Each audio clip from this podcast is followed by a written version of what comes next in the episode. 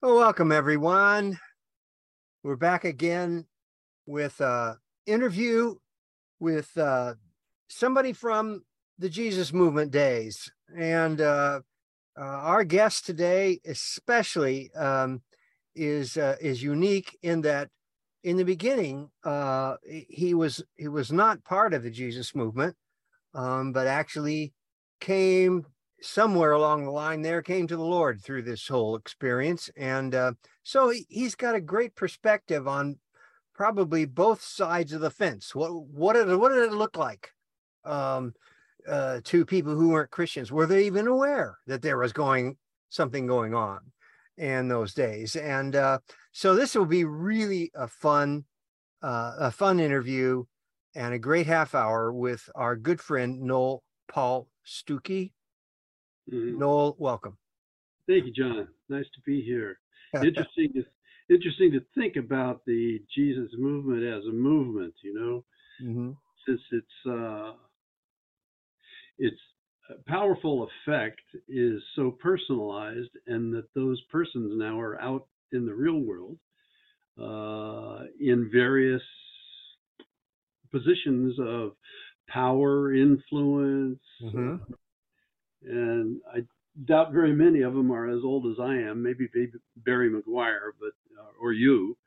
Uh, but the uh, you're saying, give us this, give us a start date from your well, point of view. When do you well, think? My my point of view is that the Jesus movement uh, itself began somewhere around 19 end of 1969. That's where I kind of placed the beginning, and I I I placed the end of it 1972. But I'm probably the only guy who will do that. But I I I place the end of the Jesus movement as being Explo 72 in Dallas, where 100,000 people got together and to celebrate um, Jesus. And that took a lot of planning and organization and and all the stuff all the stuff that none of the rest of the Jesus movement had.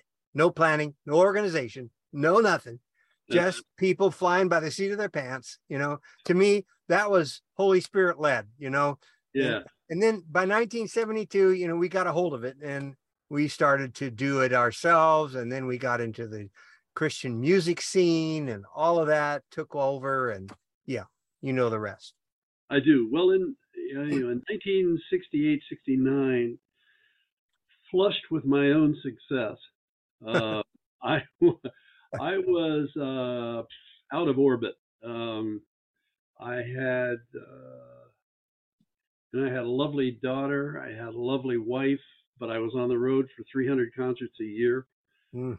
uh, and uh, really estranged from my that child that dwells in each of us.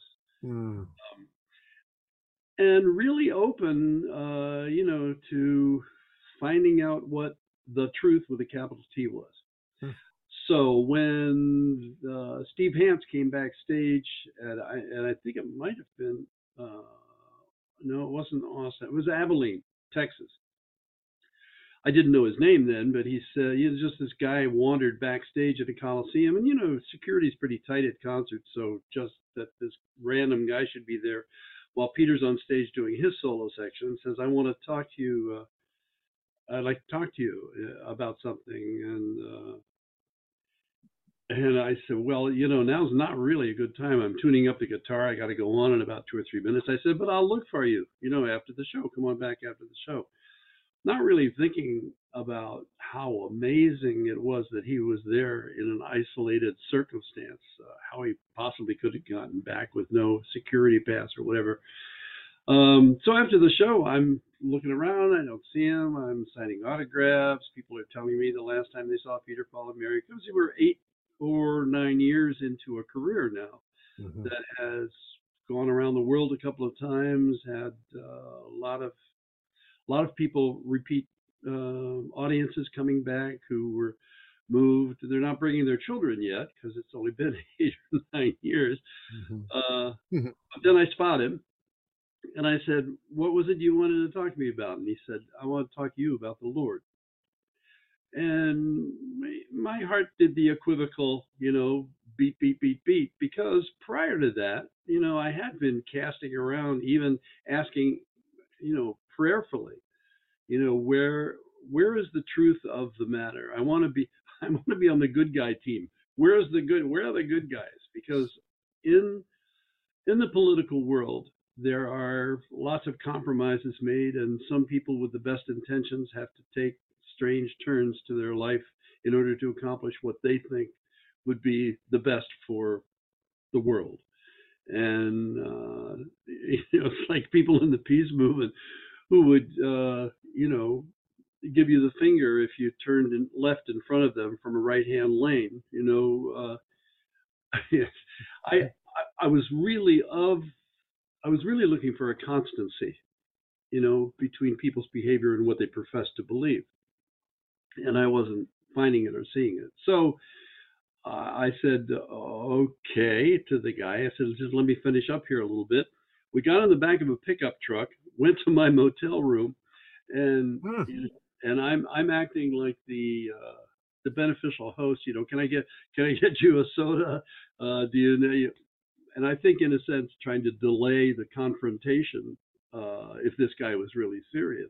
Matter of fact, in the back of the pickup truck driving over the motel that night, I remember turning to him and trying to substantiate my own spiritual bearing by saying, "So, uh, what do you think about reincarnation?" I wanted to show I was kind of hip and into it, you know, into this, into life spiritual.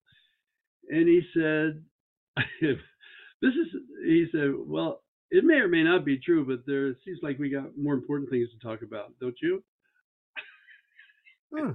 I thought, oh, all right.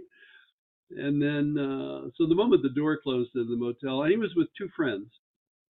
Uh, I guess you could call them apostles. He said, I think we should pray. And John, honestly, and I think most people who are listening or watching this today would recognize the fact that there comes a moment of facing ourselves that occurs in every life. And uh, I just I just began to cry because I realized how estranged I was hmm. from even even the primitive sense of God that I knew when I was a kid. You know, uh, you know, the, God that granted has to go has to go by the identification uh, symbols of "get me out of this and I'll never do it again" kind of God. You know, as a young kid. Uh, but then I just began to weep, weep. Uh, and mostly I just said, I'm sorry, I'm sorry, I'm sorry. I don't remember saying much more than that. Uh, Steve Hansen and his friends laid hands on me, prayed, uh, but I really was not aware of Jesus at the center of it. Uh, that came later as I began to grow into the faith because I knew that I was irrevocably changed. Hmm. Uh, you know, when I when I left the hotel room the following morning, you know, I looked at this uh, the Bible that had been placed at you know every in every motel room, and I thought, you know, am I going to remember this, or is this just another one of those things that happened on the road? And over a period of the next, I would say, and Steve was good. He followed up, visited me in New York when I lived there uh, and told the story about how he was sitting with his wife. He said, "I got to go talk to that guy," hmm. and just wandered off backstage. Hmm. Uh, he was the first awareness of a Jesus freak that I knew of. Hmm. The part of the late 60s and early 70s that I think you've identified already uh, was the love movement. Mm-hmm. Because n- nobody had a sense of the particular. I mean, there were yes, there were Buddhists, and and and yes, there were Christians, and yes, there were were Jewish uh, participants in this great spiritual happening that uh, caused, and and it was somewhat related to drugs in terms of it being an opening of your mind or possibilities that would enhance your uh, say accessibility. Um, and to to that extent, the Jesus movement to me uh, was mostly exemplified by people that I begin to meet, uh, musicians mostly. Um, some were more powerful to me than others. Amy Grant, for instance, was uh, became a reality of a, a performer who was really walking the walk. Uh, I later on in my musical career, uh, I did a concert. I was on the bill with Amy Grant, and right in the middle of one of her songs, somebody was having trouble in the audience. She quit the song, said, "Let's all have a moment of prayer." You know, I mean, to me, that was that was a reality that I pray, you know, that I would like to be a part of. I mean, to have that command of your uh, your your awareness of the divine in the present sense. Um, so right after I and I became a, pro, a proselytizer. I mean, I, I was obnoxious uh, both to my family and and on stage, but all I was doing was just trying to explain this amazing thing that had happened to me. Um, and I couched it in terms that I understood at the time, which were, you know, if you look back on them, I think anybody's first experience in religion is going to rely pretty much on the labels of the church or the labels of the belief system that they were indoctrinated. So mm-hmm. um, I I probably offended a lot of people at Forest Hill Stadium in New York, uh, speaking to a predominantly Jewish crowd about Jesus. Uh, Mary was having trouble with me, uh, but it's true. But to but through it all, I think Peter saw uh, my partner Peter saw that there was a reality change, a shift that had taken in my in my makeup.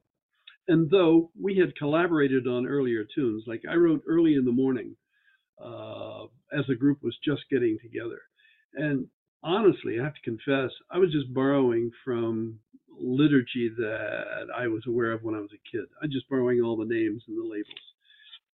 Same thing pretty much on Very Last Day, although Peter right. felt that uh, early in the morning was, you know, uh, a, a, good play. Uh, got had received such uh, a great response that we should try to duplicate it with a song called "Early uh, Very Last Day." So that's what we did. We basically, Peter and I wrote "Very Last Day" as a, as an exercise in in cliches, you know. Uh, the but at, at the core of Peter, Paul, and Mary, whether we admitted it uh, or not, was the inheritance of all of the gospel music that we did. Yeah. Uh, that came from many years and hmm. from uh, many, many wonderful, uh, hmm. You know, many wonderful performers. Um, and so by the time Peter discovered that I had gone through this uh, change, he was getting married, and he said he asked me if I would uh, bless his wedding with a song. And as I've said on stage before, I felt, you know, me bless. Well, you know, I felt a little like uh, the Woody Allen in the film where he says, hands the bank teller a note, says, "I don't have a gun, but I know where I can find one." I I, uh, I knew that I wasn't authorized to dispense blessings, but I knew where I could find one. So mm. I prayed for the lyrics for uh, uh, the wedding song, and they came abundantly, uh, pretty much with the tune fashioned in behind them. And I had never, I mean, I've, you know, I've encountered the muse uh, before and subsequent, but not as direct answer to the prayer, which was, mm. "How would you manifest yourself at Peter's wedding?" So. Mm. There's a great deal of power in the answer there. I am now to be among you at the calling of your hearts. Rest assured, this troubadour is acting on my part. So from that point on, I began to uh, revere, respect, and depend upon that small voice within uh, that I had suddenly become uh, an owner of, uh, and made every decision that I could in from 1970 through 1970 through well, still to this day. Uh, you know, in in answer to a prayer, most every decision that I make, I go prayerfully. However, the, the focus of the prayer is what is curious to me. And if you don't mind, I'll tell you a story. I was uh, brought over with the, uh, I was brought over to England. And I think it might have been for a C.S. Lewis event uh, sometime in the uh, in the late 70s when my faith was still pretty new, uh, but I had written a couple of uh, of songs, and, and, but I was still combining them with Peter Paul and Mary material to do concerts. And I I finished this one concert, and uh, and as I was packing up the guitars on stage, I noticed this couple that was standing in front, and uh, I made some small talk, you know, but they were reticent to come forward. Most of the audience had filed out, and uh, I said hi, and he said hi. I said, "Was that you singing over there?" We were kind of making a joke because there must have been 1,200, 1,300 people at the concert, and I had done, as I said, a variety of the songs, and uh, and they played along with it. They said, "Yeah," and then and then there was this awkward moment, and finally they said, "We think we have a word of the Lord for you." Well, that same kind of boom, boom, boom happened, you know, that uh, mm-hmm. happened when I was, uh, uh, when I turned my life over. Uh, and I said, oh, they said, yeah. Uh, and they looked at each other kind of nervously and they said, don't use my name. Hmm. and I went, oh, and they looked at each other and me again, and they said, "We don't know what it means. We just know we're supposed to tell you that." Wow. Yeah. Hmm. And at that point, so I'm I have two choices, right? It means it means stop talking about the divine uh, altogether, or did it mean, and this was the path that I chose and which I'm still on now, mm-hmm don't talk uh, about God so much as show how God has changed your life. And and connected with that was the use of metaphor hmm. and parable, and then you know substantially uh, as I wondered the wisdom of that uh, decision, you know, I began to think well, you know, Jesus spoke in parables. That was quite effective, I think. and and it broadens the palette. You know, it allows you to paint a picture for a lot more people uh, because the entry point is not barred with preconceptions. So yeah. you speak in speak in larger terms. That's right. So when you talk about you know the Jesus movement, I I question uh, contemporarily. Uh, the the the immediacy. I think there has to be an emotional point for everybody to to change their lives. Uh, either some spiritual abyss that they've been avoiding or chasm that now suddenly they turn to the invisible uh, and uh, you know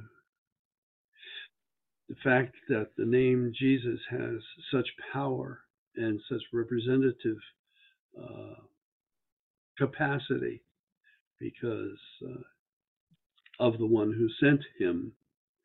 Uh, the evolutionary aspect of the Jesus movement is what is interesting me now because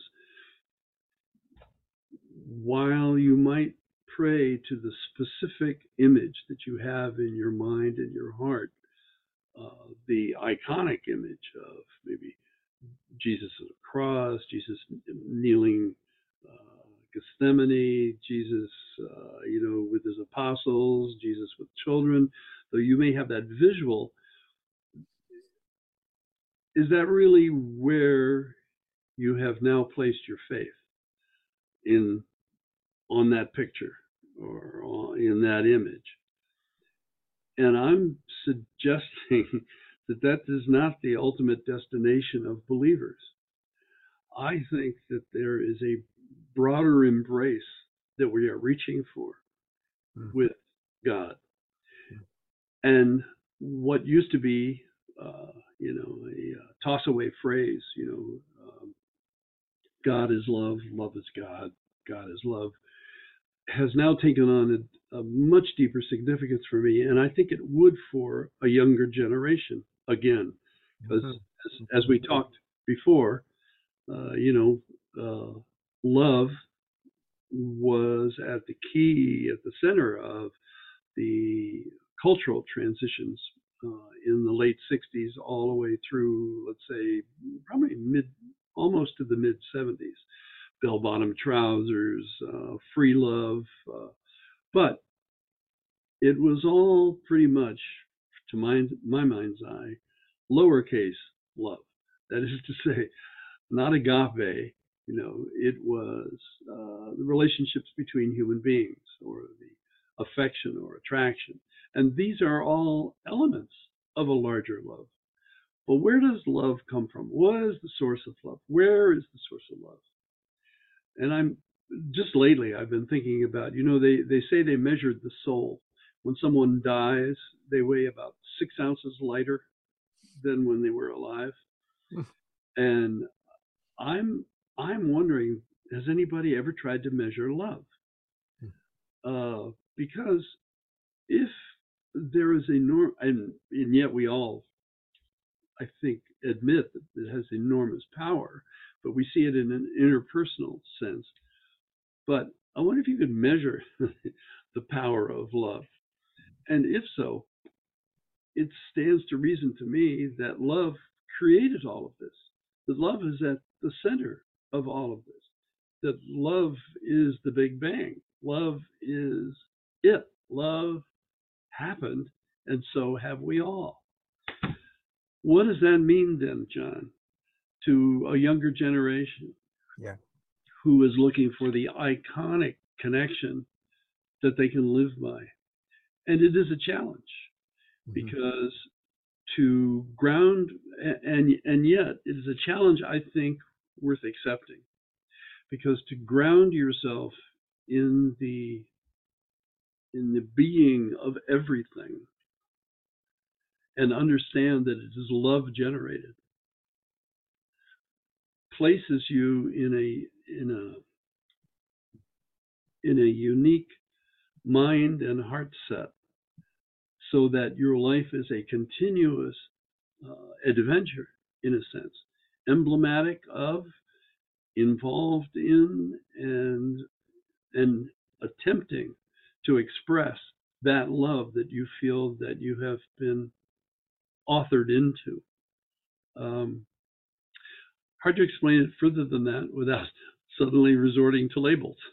but that's where I find myself. So when when people do the retrospect of yeah. Jesus movement, uh, I think it's commendable to take a look at it because it, but to me, it more signals the need uh, of those particular individuals at that time in their lives to find a deeper meaning. And it is parallel to what's happening in the world of people looking to find a deeper meaning and then trying to figure out how to live that out. Uh, and I I just have the sense that if you know the Jewish belief, I think that the, when the Messiah comes, it means peace on earth. That is the Messiah. That's the that's the evidence of the Messiah's second coming is peace on earth. I, I believe that's the case. That sure is commensurate uh, with the belief that love is the center of everything. Uh, because if that can manifest itself. And by the way, got to put in a plug for another artist that I never paid any attention to, who I'm sure is not part of the Jesus movement, and that's Neil Young, who has just come out just come out with a new album, and there is a review of it in the New Yorker Mm. that that is really heartfelt, Mm. uh, and he is speaking to the importance of love and how we desperately need to understand its unanimity amongst all of us. That's what I've tried to do with a song called "Love with a Capital L," uh, Yeah. which I think I sent you a copy of. Yeah. Uh, and it's what I've been doing really ever since the wedding song. I recognize now, you know, I look back at these songs and I'm I've always been promoting uh, the divine as love in the uppercase. Without using his name. That's what. Although in the beginning, you know, I wrote songs like "No Jesus." I wrote, uh, you know, because when you're a kid, you know, whether you're in a faith or in the faith or whether you're three years old, you're going to say doggy, cat, mommy, Yeah, baby, uh-huh. da da goo goo. You know, you're going to Mhm. say, you're going to say Jesus. You're going to say God. You're going to say Jesus loves me. This I know, and you'd be right.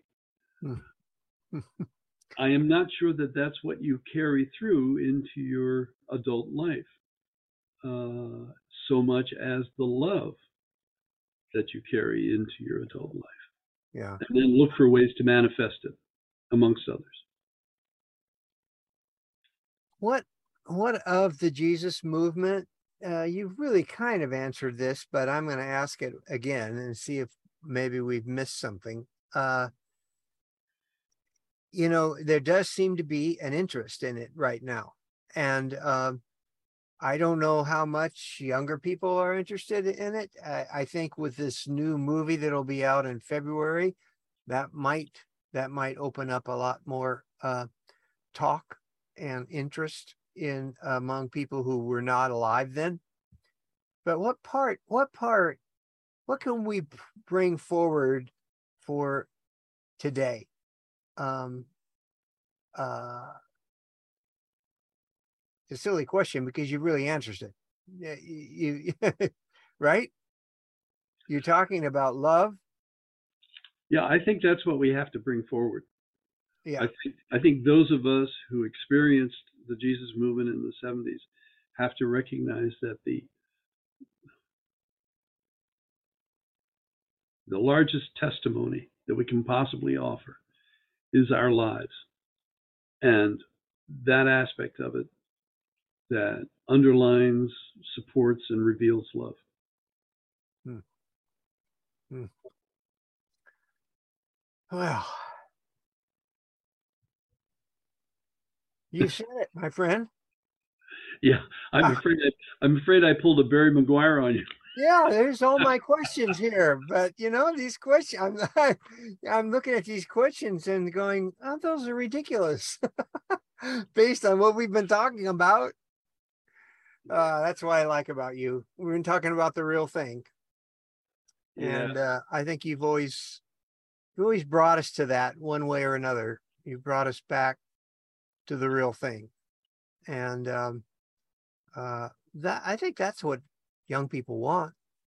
I do too. I, I definitely, I definitely have always seen the value uh, and the need for authenticity uh, in our leaders and whatever. You know, the I, I think the young people will have trouble uh, accepting Christianity uh, as the national uh, nationalism that has Yeah. pervaded the faith uh, manifests itself more and more. Uh, you know, that's and, and and it was like what would you say? Uh, it was so free form in the early days. You know, the Jesus movement was not a movement that was started by somebody who said, "Hey, let's start a movement called the Jesus movement." right. the Jesus movement was called the Jesus movement because nobody could understand what to call it, where it came Yeah. from, or how Oh. it became so powerful. And I think that the kids today, you know, have that same kind of hunger beyond the, the love that they feel, or sometimes don't feel, don't get from their parents, but they recognize that there's a larger calling. Uh, I can't help but believe that that ultimately will manifest itself in a kind of holding hands together and marching for a larger cause. But the thing is, the cause is less literal.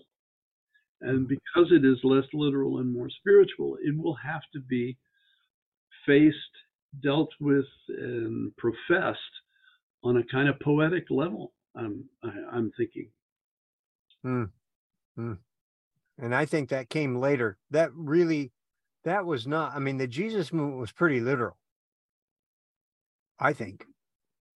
I, I think that the deepening yeah. and the subtlety came later. Yeah, well, it does with age, doesn't it? Yeah. Yeah. But I think, and, and I think young people are probably, though, smarter. Maybe they're smarter than we were, you know, at that age, that they're, you know, they, they might not mm-hmm. fall for the literal thing as much as they want something real. Yes, I think they're going to be reluctant to accept because they're being sold yes. so much by the real world. Oh boy, yeah. But yeah. Uh, still in all, nothing like a hug, uh, nothing like a favor, nothing like uh, letting that person who wants to make the right hand turn from the left hand lane feel comfortable about his decision. Uh, go right ahead. Go right ahead. Hey. Yeah, I, yeah. Well, it's always fun talking to you, John. Yes. I, I, I mean, yeah. I the last time I remembered sitting in the back seat of a car with your son, we were headed. I think we were headed for your house, maybe to meet Marty or something. and uh, yeah, I've always appreciated the fact that you've never overstepped uh, your calling, uh, that you've been true to the faith, uh, you've been true, never, never. I, I, don't feel like you've ever compromised, and uh, that's a really a noble hmm. place to speak from. I think in this day and age, it's hmm. it's what I think uh, a younger generation is looking for. Well, yeah. that's real leadership. Well, thank you. Thank you. And I, uh, you know, Mutual Appreciation Society has uh, just uh, so much loved your your creativity and and uh, all along your freedom to. I I, I love. I've heard that story before about don't use my name, but uh, I had forgotten about it until you mm. brought it up again. Mm and how true that is. And uh how you know when we speak like that and when we speak in parables you know jesus jesus made it harder to get not easier to get. He didn't make it more literal. He made it less literal. But more embracing i think. Yeah. i think wider. Well he made he made you have to work for it. That's that's but then you own it Yes. Yeah. Yes. Yeah. well, my friend, our time is up, but uh, that won't be the last for sure. For sure. And and we are going to get everybody we've had on this uh, this little group that's getting larger and larger. And and actually, I used Marty. Uh, you will when you go back through your catches, two maybe even just the last one there should be a link. I interviewed Marty in terms of the Jesus movement. Oh, I'd like to see that. You know what's great about it is that she got it from a whole different perspective. You know, I, we were we were dealing with hippies and and uh, you know the that culture, the uh, the counterculture, and and she was a flight attendant at that time, and she started Fellowship of Christian Airline Personnel because she just three weeks after she became Christian, she was teaching Bible studies. She would listen to some pastor on the radio and then she'd go take that stuff to uh, 90 flight attendants. She didn't care. She just as a dynamo. She was just going to get everybody saved. You know, I mean, that's just and and she she she started these meetings uh, where she'd have up to a thousand people, flight attendants and people through the air airline business, uh, in a in a banquet room of a hotel in Los Angeles, and she, and she just walked in the hotel and got a banquet room. And no, there were no refreshments, no anything, just space to get people. And then she she'd run into people like Hal Lindsey and Barry McGuire and like on her flights. And she would say, Will you come speak? Yeah, sure. yeah. So she was in she was in the Jesus movement, a whole different, a whole different aspect of it, you know, because mm-hmm. because there was a move, God was moving. That's for yeah. sure. Yeah. So yeah. This has been fun. Well, we're gonna all get everybody all together somewhere, uh, probably after the new year. All right. And uh and have a have a bit of a open panel where we can hope, talk about these things. Hope to be part of it. Yeah, great, great. Thank you so much. All right, John. All right. Love to your wife. Yep. Love to Marty. Yep. Okay. Thank you. God bless. You too. Bye bye.